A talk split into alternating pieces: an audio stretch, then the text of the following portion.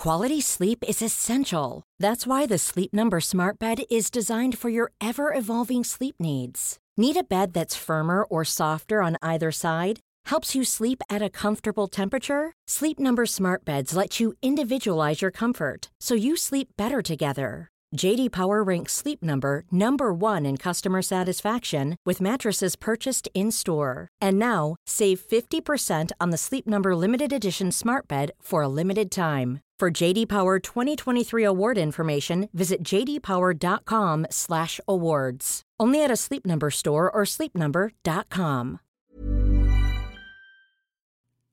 Today's episode is brought to you by BetterHelp.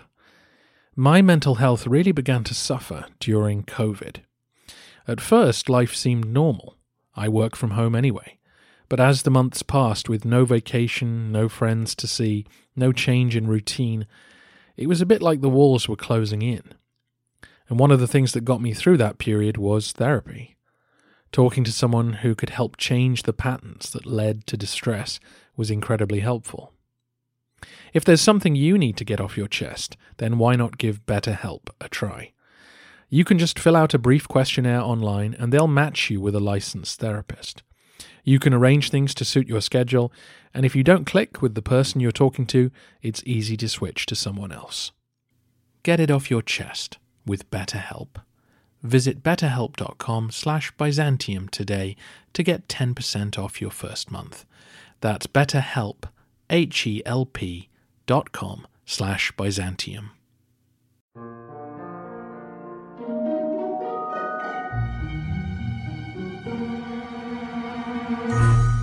Hello, everyone, and welcome to the History of Byzantium.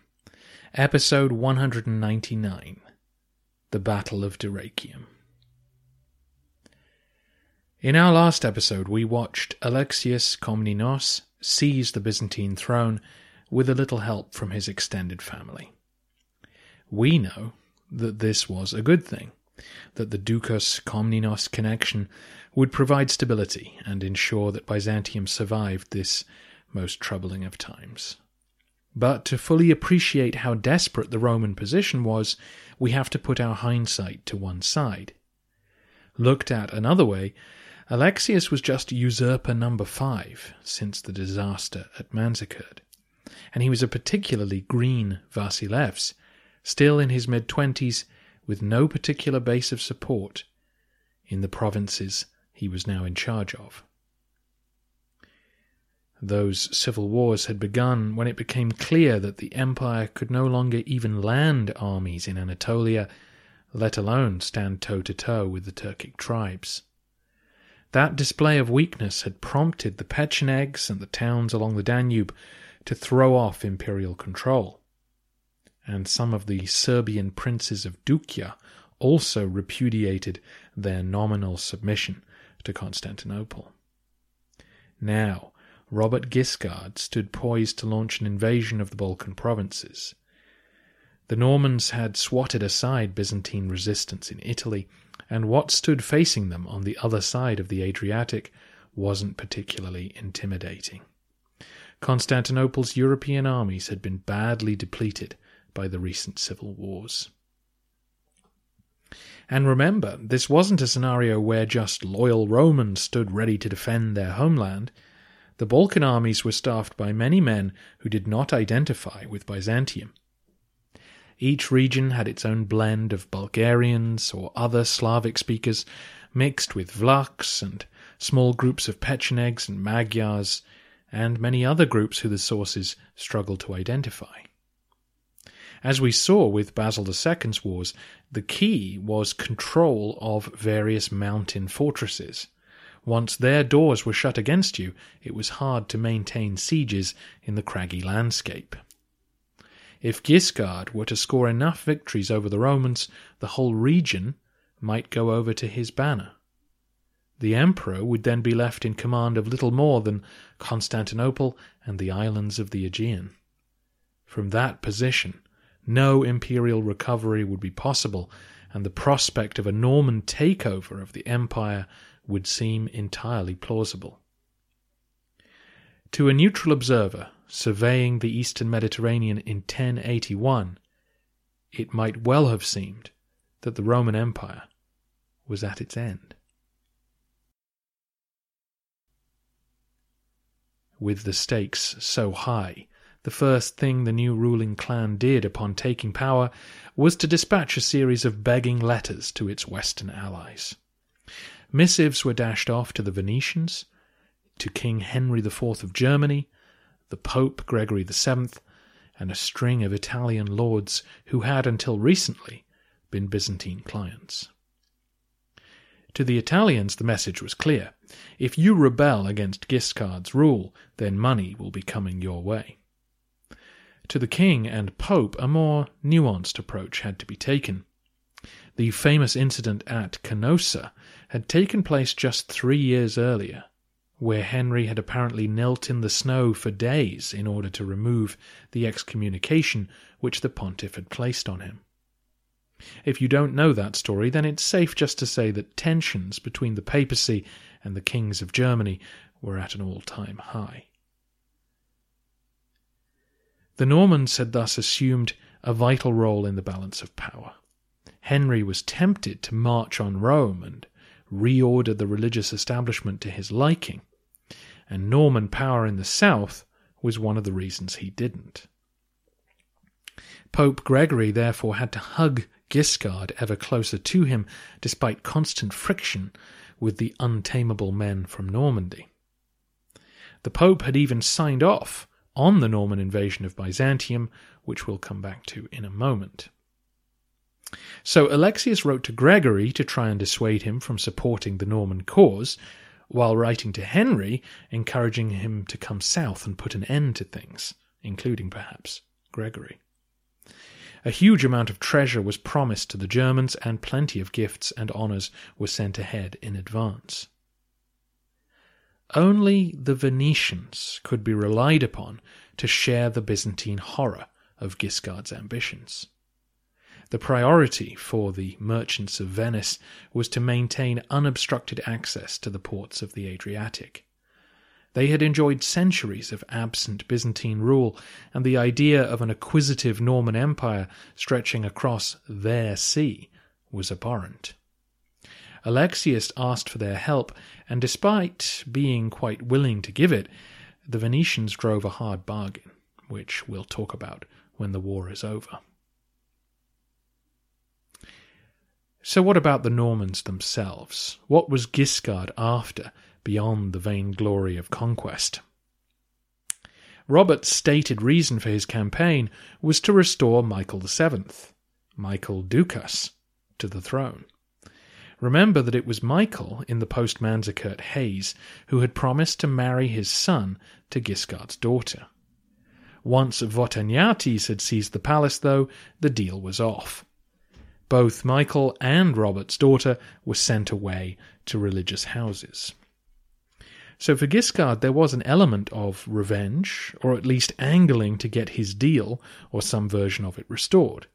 Remember that with the betrothal of his daughter also came a high court salary. Robert probably also wanted to put an end to Byzantine interference in Italy.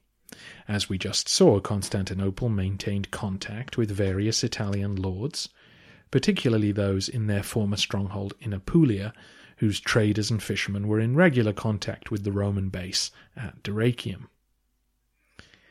And then there's the question of land. The Normans had brought with them the feudal politics of Western Europe, which we discussed a little when talking about Charlemagne. When Robert conquered Byzantine land in Italy, he divided it up and gifted it to his people, either to reward those who'd fought with him or to woo the locals who he would now try to make into his loyal subjects. The real Normans from Normandy were never very numerous, a few hundred here, maybe a thousand there, so they would always need to co opt the local Lombards, Italians, and Byzantines if they were going to maintain control over southern Italy. Their conquest of Sicily had opened up fresh lands and lordships to dole out, but eventually Guiscard would need new territory to tempt his supporters with, and the Byzantine Balkan coast was the obvious spot to start expanding. There may have been one supporter in particular he was looking to find a new realm for. Ever present on this expedition to Byzantium was his eldest son, Bohemond. Guiscard had repudiated his marriage to Bohemond's mother in order to make a more advantageous match. Bohemond was therefore technically a bastard, but continued to serve loyally under his father's command. Robert's new son Roger looked likely to inherit his South Italian kingdom, leaving Bohemond out in the cold. Guiscard may have had his eye on leaving this new acquisition to his eldest boy.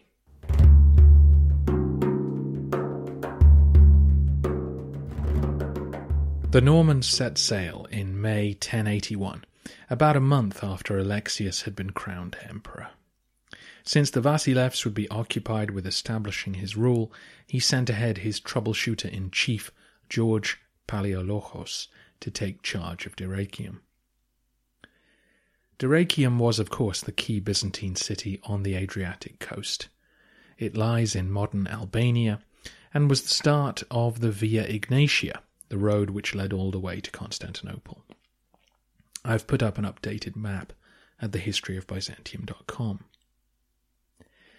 Sailing with Guiscard was a Byzantine monk who'd appeared at his court a few months before, claiming to be the deposed emperor Michael Doukas.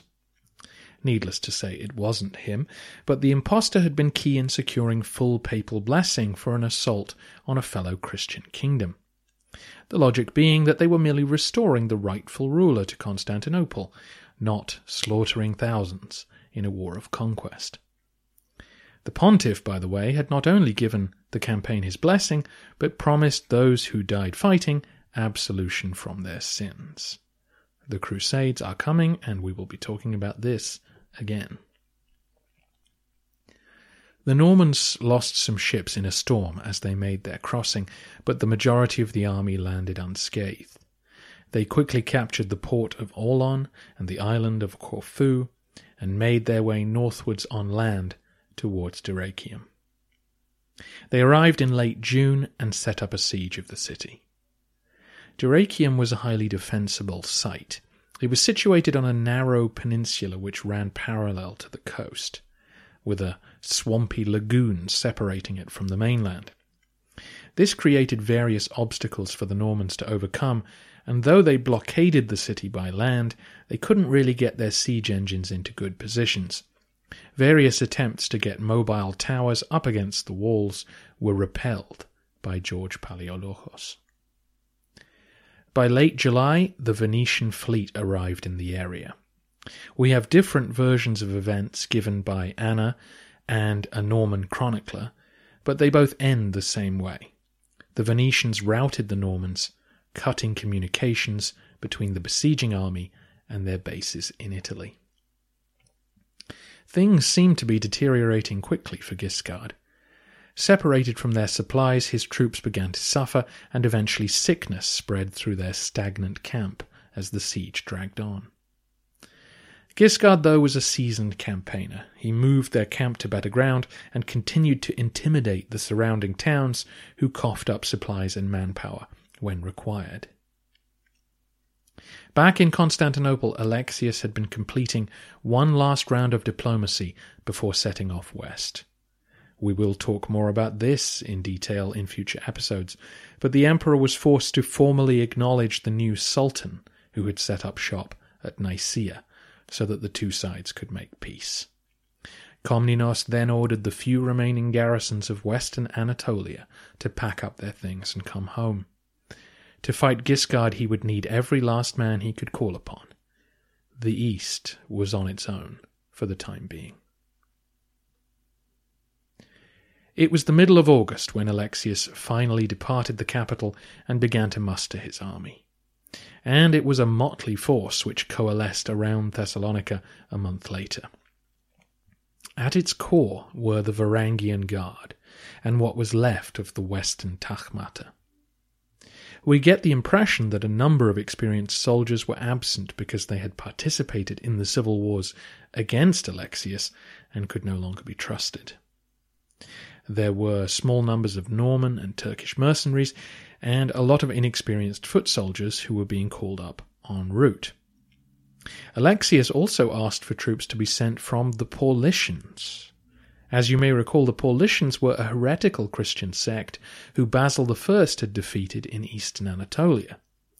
The survivors had been settled in the Balkans near Philippopolis and had maintained their community identity over the past century. Similarly, men were called up from tribes of Magyars and Pechenegs who'd been defeated and settled in Bulgaria over the past century. This was all standard practice, but usually the professional Roman element in the army was much stronger and was able to hold together this kind of multi ethnic coalition.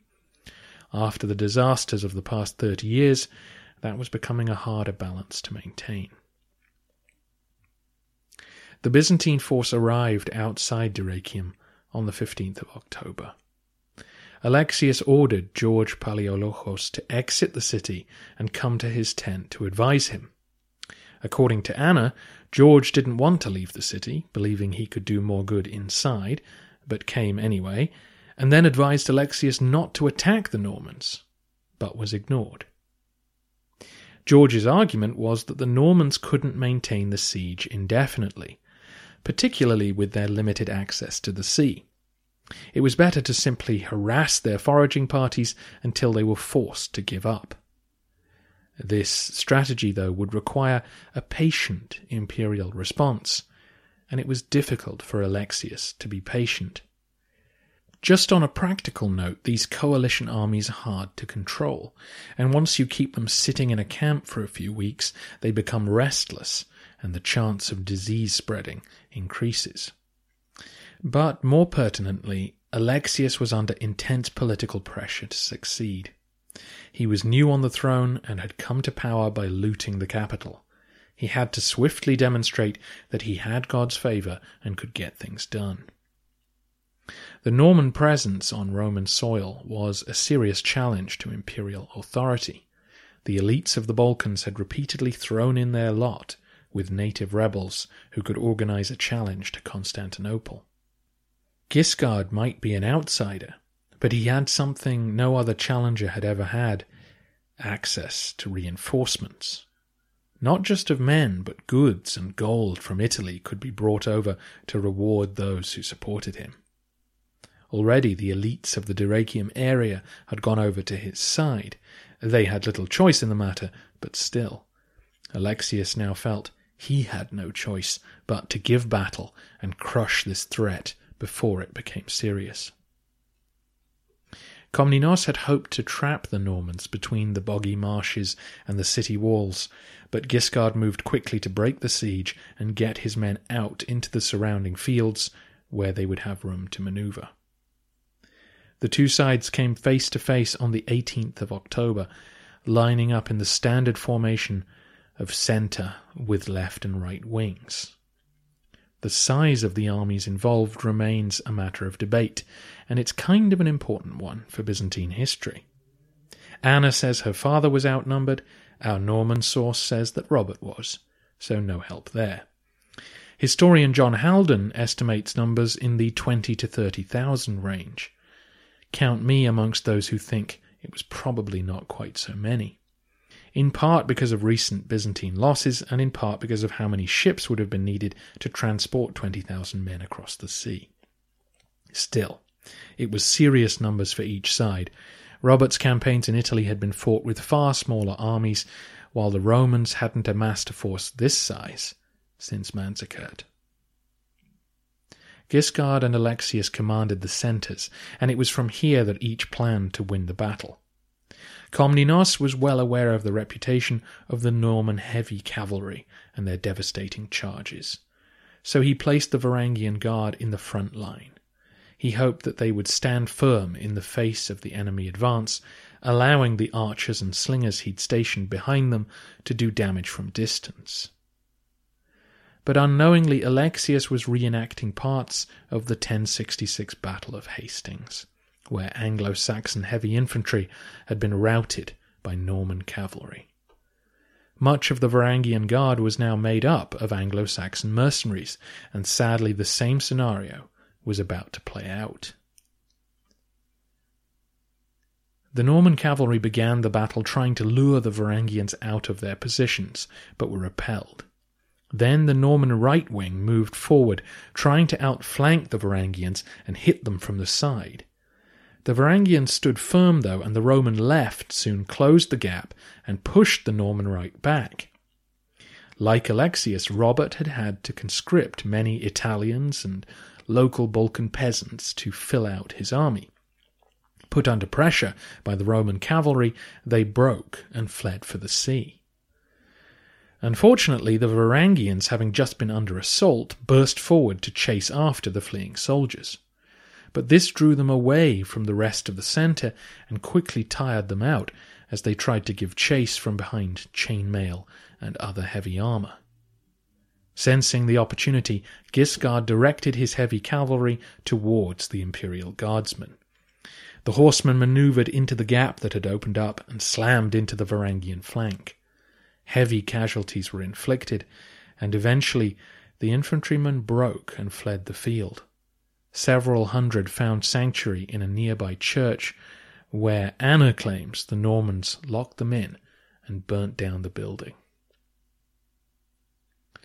With his front rank gone and his left wing busy chasing Normans into the surf, Alexius was now thoroughly exposed. Guiscard unleashed his heavy cavalry, who smashed through the Byzantine line. The centre began to break apart and rout, and then the right wing joined them.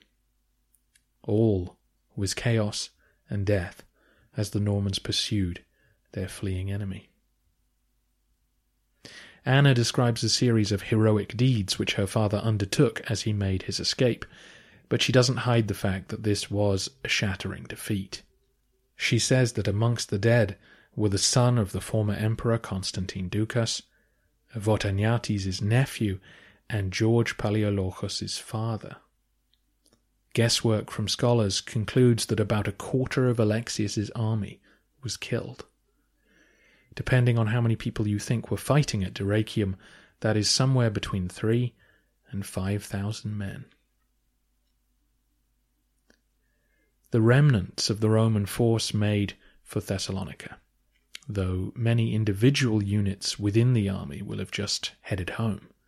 This included the Paulicians, who we'll be hearing from again. There was no chance of any further campaigning that year, so Alexius returned to Constantinople, his empire and his emperorship teetering. The victorious Guiscard, meanwhile, set about consolidating his victory. He sent out troops to try and persuade nearby fortresses to open their gates to him, which some did and he reinforced his siege of Dyrrhachium. The Venetian fleet would not stay there for the winter, and in their absence his agents went to work on the garrison inside. According to Anna, the Venetian officer who'd taken over in Palaiologos' absence betrayed the city to the Normans in February in exchange for a place in Robert's expanding court. Guiscard had captured the first city on the road to Constantinople and must have been confident of his prospects. Many scholars like to point out that purely in terms of men killed, Dyrrhachium was a far worse defeat than Manzikert. Most of Romanus's army fled the field alive, while Alexius lost many of his most valuable troops, including almost all of the Varangians, and seemingly most of the western Tagmata. As you know, the Tagmata were the elite native Byzantine cavalry detachments. They were professional soldiers serving year round. I generally just refer to them as the Tagmata for simplicity, but individual detachments do have names in the sources, often based on old palace guard regiments, the Scholae, the Excubitors, and the Hicanti. Historian Warren Treadgold points out that these named units are never mentioned again in the sources. He concludes that the civil wars, followed by the Battle of Dyrrhachium, killed so many of their number that there was no point in reconstituting them. When Alexius returns to the field, the elite units which Anna and others describe are all foreign mercenaries. This doesn't mean that there were no Romans fighting anymore. Professional soldiers still existed, but now they were likely to be found in the personal retinues of leading aristocrats, including the emperor. And of course, many ordinary Romans would still sign up to serve as infantry, or indeed be forced to do so. But when the sources describe the striking units, the elite cavalry who so often decide the fate of battles, it is all Turks and Normans and other Western knights. Alexius will be lurching from crisis to crisis for the foreseeable future. He needed experienced fighting men now, and so naturally he turned to those who were readily available. The alternative would have been to recruit huge numbers of native Romans in the hopes that they would somehow succeed and grow into veterans. We will, of course, keep an eye on developments within the Roman army and discuss them in detail at a future date. But Warren Treadgold claims that this was the moment when the link was severed between the legions who'd gathered on the Campus Martius and the men who'd served the emperors in Constantinople. He argues that the native armies gathered in Byzantium were the descendants of that Roman tradition, and at Dyrrhachium that line of succession ended. It's debatable, of course, whether you make that direct connection, but he is correct in seeing this as the last time the army would muster in roughly the same form that we've been describing since Belisarius's day and before. It's probably worth reminding you that the elite cavalry of the empire had not been uh, obliterated Many had been killed by the Turks and the civil wars, but many others had just retired and not been replaced because of the economic crisis the empire was in. And of course, thousands and thousands of soldiers were still alive and serving in Cilicia and Antioch under former imperial officers. But without the organization and funding from Constantinople, their retirement will bring an end to their lineage too. Perhaps it's also worth discussing the tactics used by the Normans. Though they are not exactly the same, the heavy cavalry charges of Guiscard's men were similar to the cataphracts employed by Nicephorus Phocas a century earlier.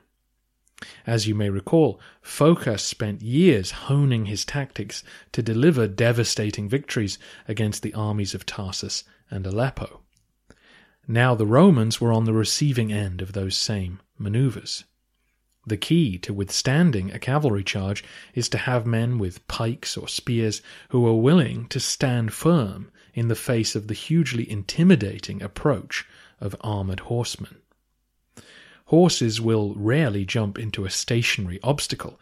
The aim of such a charge is to intimidate and to gallop through the gaps that open up as men panic and run. If gaps have already opened up, as at Dyrrhachium, then infantry have little chance against the tanks coming towards them. These tactics were something an army had to practice, they didn't come naturally. As the Romans moved into different theatres of war, they lost the art of dealing with heavy cavalry. Alexius tried to put his toughest troops in position to resist, but for various reasons he couldn't offer them the support they needed to hold steady. This is why the Bulgarians, faced with Basil II, exclusively used guerrilla tactics. They never even tried to face the Romans on the field of battle. With hindsight, we can see that Alexius should have done the same. But he was faced with pressure from centuries of tradition that the Romans take the field and fight barbarians, that emperors must be seen to stand tall and not cower away. He gave in to that pressure and paid a very high price. The fact that the Normans were viewed as barbarians is another problem in this scenario. They were a highly organized army, easily the equal of the imperial force. An opponent like that hadn't been seen in the Balkans for two centuries. Yes, the Pechenegs had done considerable damage recently, but they were not an organized state who could capture walled cities and offer incentives to local elites. Guiscard could do all those things. At Manzikert and Dyrrhachium, the Romans were guilty of thinking that their opponents were best met with a traditional response. In both cases, the imperial army lacked cohesion and experience and was badly beaten. The Romans needed to learn quickly that there was no shame in returning to the guerrilla tactics that had served them well during the centuries of Arab raids. Though it would take some time, Alexios would eventually learn that lesson. Maintaining power long enough to fully absorb this lost wisdom was now key to Roman survival. Next time on the narrative, the war continues. We've nearly reached rock bottom, and by the end of this war, the Romans will finally start to pull themselves together yet again. But next time, will be our 200th episode. Yes, I said I'd beat Mike Duncan for quantity, if not quality, and I am a man of my word. We're going to do something a little different, but we'll be very much sticking with the theme of Byzantine collapse in this era. See you then.